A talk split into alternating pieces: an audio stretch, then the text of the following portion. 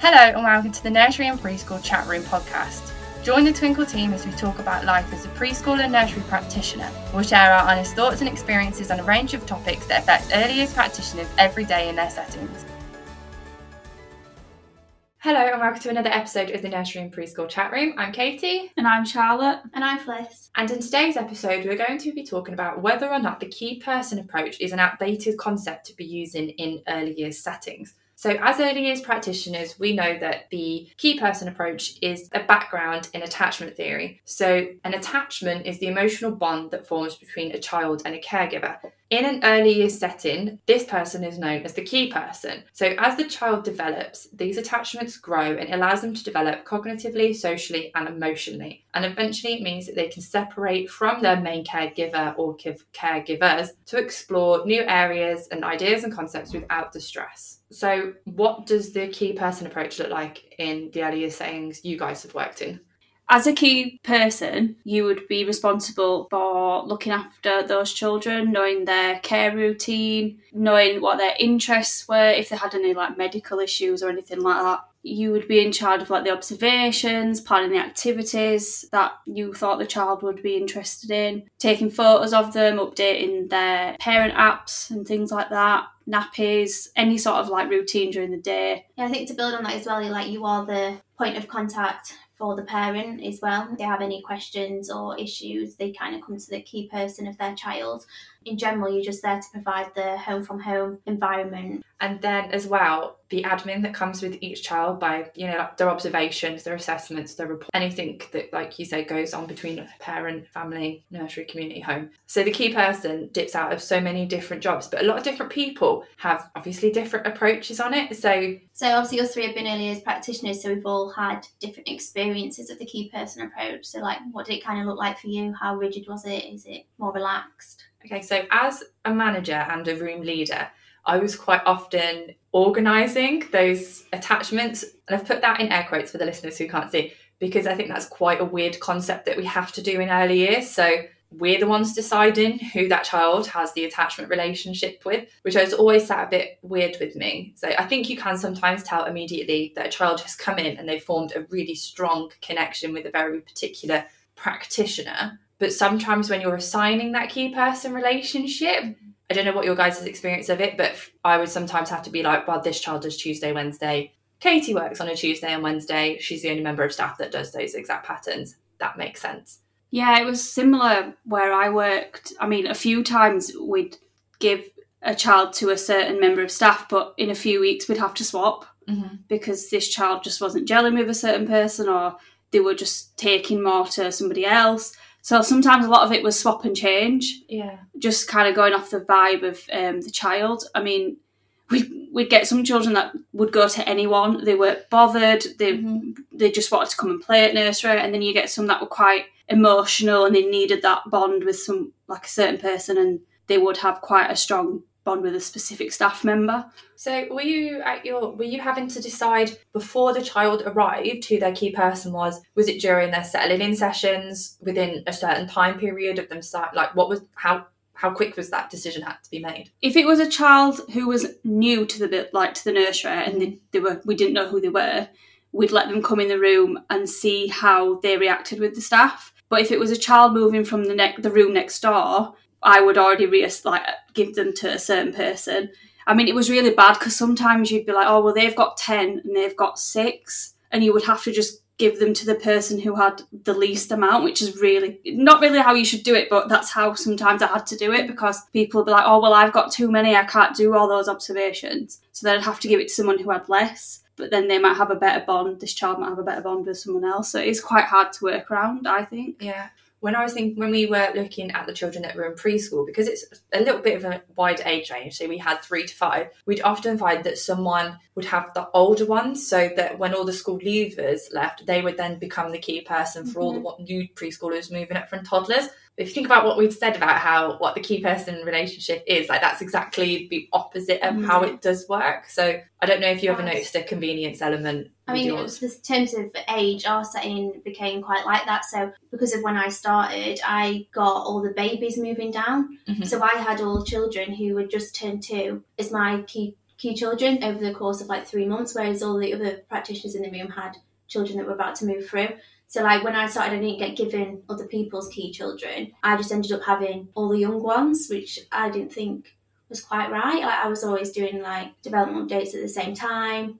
Well, yeah, because it sounds like you'd end up at sort of one point having four or five assessments Yeah. to do within yeah, a really short that, period and of time. happened. So I, I don't know. I guess it's just by the way that the room leader decides to organise key people when a new person starts. Do you give them key children from someone else got children, or do you wait until new children start or children transition? Like the balance of the Yeah. mix of children that you end up having, I think, can sometimes get really like thrown off. So I think we've all kind of had this shared experience where in an ideal world it's formed on relationship, but the reality is is because of the way that a nursery works day to day, that's actually Mhm. really difficult to implement in how it looks in your setting. I think as well in terms of the organisational side of it, if a child was starting new to the nursery, so like starting new in toddlers, not as a baby, key person was often assigned ahead of it so that the parent started knowing that the child already had a key person. Oh, interesting. But yeah, so I don't know if that necessarily works, but like that was the person to do the settling in sessions for that child because the parents have been told this is going to be your child's key person. And I think maybe from a parent perspective, maybe they, they like that. I don't know, they feel like they've got someone as soon as they move into the setting, not maybe realising the side of like, oh, the child might not, like kind of what Charlotte's saying did, like let the child see who they want to and then assign it when they start the nursery. So I don't know, maybe parents probably feel like they want to have that key person approach sorted out before the child starts for a bit more reassurance for them, but maybe necessarily it doesn't always work favourably for the child. Yeah, so actually, very similarly in my setting, it was always the room leader. They were in charge of all of the settling in, and then they would sort of delegate out that relationship, Mm. which is such a strange concept because it shouldn't be built on you work the same hours that they're in, or you've got the least amount of key children, you've got all the children that are moving up to preschool, so you should have this one. I remember in my experience, I got told I was getting a new child that was starting. Turns out I was on holiday the date that she was meant to be starting, so then all of a sudden she wasn't my key child anymore. Like someone else got him because they were in the building when she was starting, but originally they were assigned to me. But to be fair, in the end, I didn't have that relationship, like that close bond with that child, so it wouldn't have worked out anyway. Yeah. But like a relationship with a partner. Anyway, my key child has broken up with me. and actually, from when we were talking before the podcast, you both mentioned occasions where the key person relationship wasn't working out, or you might have a key person that was slightly over attached to their key children. hmm force the attachments in some ways because they were so hung up on the key person approach that they had to have these attachments with their them children, even if that child didn't naturally warm to that practitioner. Like I had experiences where children weren't my key child and they were more to me than their key person. I knew way more about that child because they played with me most of the time, so I could have done all their observations and their development updates way easier than their own key person could have because of the way the system works. There's not a lot of flexibility, is there, with it? Like you said, if you can get an observation on a child because they're doing something with you, why not? Yeah, Just I've- because they're not your key child, Mm. but some people would get like funny about it or say, oh, well, I've already got an observation on them, so I don't need yours. Or people be quite, well, you know, like protective, over their own key yeah. child, Yeah. where I wasn't really that fussed. Like, I'd be Yeah. grateful for Well, we Um, implemented a buddy system for the key person approach in terms of like what you're saying. Often you get assigned a key child to you because they, they're in on the same days that you work and the shift Mhm. patterns. But um, we did a buddy approach for days that we weren't in. So, so another practitioner would buddy up with me and they do observations of my child on days that I weren't in or I was on holiday. a backup buddy. Yeah, so like kind of just like being like be aware of their key children as well as your own and get observations of them if you if you see things that happen. Which sounds great in principle, but again, as the buddy, it's just a little bit of extra responsibility Yeah. on a day where you're potentially already quite busy. But I assume hopefully that would have been taken But as, into as a consideration. practitioner, you know all the children in the setting. You're with them every day. So if I notice something of one of my of, of, of a child that wasn't my key child, I'd just be like, oh, so and so, they've just done this. Mm-hmm. Like, I do think that's our responsibility as well as an mm-hmm. early years practitioner in general. Is I think you need to have that really close relationship with every child in the room. Charlotte mentioned before about Ofsted and how Ofsted could come in and ask you about any child. Mm-hmm. Then they're not necessarily going to preface that with is that child over there your key child? Great. What's their next steps and their interests? But because we're with these children all day, I think for the most part, every practitioner in the room should be able to say, that child loves dinosaurs and we're really working on tying their shoelaces at the moment, or we're really working on turn taking. I just think that should be sort of consistent within the room. Like everyone should be aware of where each child is at. And you might not necessarily be able to go, he's in this range and this is exactly what we're doing. But I think everyone has at least a vague awareness of what the others are mm. do- every child's doing. In that scenario, you'd say the key person approach isn't needed because Yeah. you should know every child. I mean, the only time where you'd say like, well, what happens when it comes to observations and writing their development updates? Who does that if everyone's got responsibility for every child? Yeah, in terms of the relationship. So you can see like two sides to it. Like yeah, every child, every practitioner should know every child and like you say their interests and what their development's like. But when it comes to actually writing that down on pen and paper to send out to parents, who does that? I think they'll get missed. Not saying that certain staff members wouldn't do stuff, but I'd, if people didn't have key a key person system and you were just doing it as like a bit of a everyone looks after everyone, mm-hmm. I do think some children would get missed because I wouldn't remember who'd had an observation maybe and who hadn't, and if certain children had the same amount of input as the other children. And if you're in a bigger nursery, Yeah, and we used to have like twenty four in preschool on a full day, so an organisational nightmare. I thought it was interesting as well earlier you said Charlotte how you used to like upload the photos on the parents app keep by key person so did not like updating the parent app updating the daily diaries and the pictures and what they've ate and what that that shouldn't just go down to key person I think like we used to have a rota of who did the iPad that day and they just took pictures of every child what about nappies in your setting was that by key person or yeah, key person. Don't only do their key child. Yeah. You couldn't just like if a nappy needed doing, it'd have to be the key person. It couldn't just be oh I've It was based on certain staff members because some staff members really liked to do their key child snapper, and then others weren't as bothered. there needs to be consistency with that approach. the benefits and also the negatives of being a key person do nappies. Like for us, we had it on a rota system. Like I did nappies one day, someone the next day, so everyone had their fair share of nappies. And even in general, like you playing and you spot a nappy, you spot a poo or whatever. you're playing game hide and seek with the poo.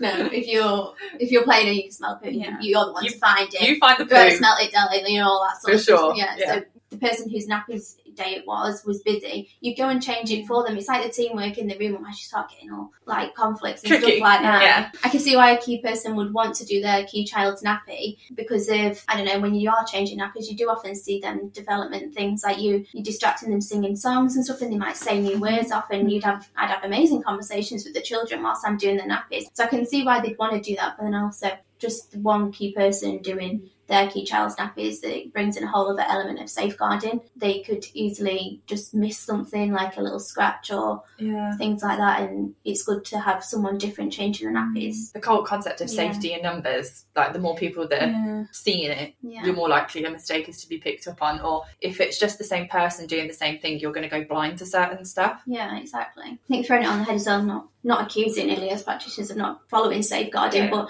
easily they could see it as nothing and not report it because they think, oh, the child's just Mm, saying this. So then if one child's only constantly telling one person and they're not actually acknowledging that it's an issue, In my teaching degree, we didn't really cover attachment theory because you're looking at that older age range anyway, from five. So we all know that attachment theory it's throughout life, but it is very much based in early years. So I went straight into nursery without that knowledge and just sort of encountered it as we've discussed. So I didn't know any different. It's only when I started doing my master's degree and it was part of my dissertation that I really started looking into it. And where this, to me, it's just more cemented that from my personal experience, it is purely organisational and that it's not how I think the key person mm. approach is intended to have been. And I think a lot of practitioners, maybe what we're saying right now is going to be a little bit like, how dare they? yeah. I think the key person approach needs to be brought into 2023. I don't know what that looks like. And even when I was studying for my masters, I didn't quite come up with anything that I thought suited. So maybe it's like something that needs to be taken on a nursery by nursery basis. But I just think it should be rooted in this sort of like team teaching approach. But then there's also this idea that is the key person approach actually just more suited for the younger age range? That's what I was going to say. I think I think especially when then babies are starting nursery and they are so they are just developing the attachments with their parents and getting separation anxiety. It might be their first instance of being separated from their parent for a mm-hmm. long time, so that separa- separation anxiety is at its highest. So that's why I think it is needed for them to build that second secure attachment with the practitioner and the other ones in the room. But as they move through rooms, You'd expect it Is to it- get bigger, like wider and wider and connections. do they need that one to one? Yeah, into one intimate care with only one practitioner. When in reality, it, it should it doesn't work like that in a in a nursery room. I think in preschool, I'd say the majority of the children would go to anyone. But is that because they've had that solid one to one in baby room? Yeah, probably. widened out until they've got to Yeah. preschool. And I think obviously that they don't need somebody as much as a Mhm. younger child would, and if they've, especially if they start the nursery as a baby. But yeah, I definitely think it is needed. Mm, I found that as well as in terms of when you covered in other rooms. So I, I covered in babies quite a lot. So I formed a lot of attachments when I was in babies. This is the only time I got given a key child based on an actual bond that I had because I said to my One time. yeah, because I said to my room leader, I said, when I'm upstairs, this little boy loves me. He comes over to me like I've got a really good like bond with him. He's moving down in like two months. Can he be my key child? Because I feel like I've already got that relationship. My little best And friend. she was like, yeah, yeah, like that's fine. And that's the only time that I ever actually had a key person assigned to me based on bond. So I think, like you say, coming back to what we said at the very beginning, it is is it used in the right way, just for the organisational purposes or for the attachments? So we could go on about this for hours and hours, clearly. We'll leave it there with a little bit of food for thought and we'll now head into our practitioner problems section. Yeah, so for this week's practitioner problems, we have a question, and it is any ideas to help encourage children to tidy up? I think if anyone can solve this one, they will become an early years hero. Because it used to be the most stressful part of the day. I think it varies between children. Some children generally will just want to help and tidy up, and some of mm. us they just want to carry on playing. Yeah, I mean, we in preschool used to try music, so it'd be like, oh, can everybody tidy up by the time this song's finished? But then after a few times, they got used to it, and then it wore off, and then they were like, I don't care if the song's not finished. I'm just gonna still carry on playing. If it was quite directed, like how to tidy up, they would do it. So like I would have to get out like the block box. I'd be like, right, can we all find all of the blocks and put them in the block? And then that would happen. And then we get the next box out. Yeah, Otherwise, everything would end up really messed up, and then all the time we all spent printing those labels and the pictures was a waste for everyone. and I think that's a good point because you're actually there with them doing the tidying up. I think if you're as a practitioner saying, right, look, tidy up time, and expecting them to tidy up, and you're not modelling that behaviour of tidying up to them, Mhm. they're not going to think that they need to do it. it's a really good point, role Um, modelling. yeah, I'm, I think in settings that I've been in, we put a five minute timer on to say five more minutes, and then we're tidying up. We just like tidied up with them as, as they went along, or You're not like standing above the child, pointing down at them. yeah, You need to tidy up the blocks. It's getting down to their level, doing it with them. It's a group activity, isn't it? I mean, toddlers tidying up is probably one of the biggest tasks. Babies aren't that bad. I always with baby room, I used to take the box to them, and then it's just you're looking at grasping and stuff. So that's easy. Yeah. Toddlers, when you're trying to get them to be independent, and they are sassy, so they do say no. uh, so our answer is there is no answer. If Hopefully anyone helps, figures yeah. it out, let us know. So, thank you for tuning in to another episode. As always, you can find us on our multitude of social media platforms. We've got Facebook, Facebook groups, Instagram, TikTok. If there's a social media platform, there is a huge chance that we're on it, so you can get in touch with us anywhere. In the meantime, we'll see you for our next episode. Bye. Bye. Bye.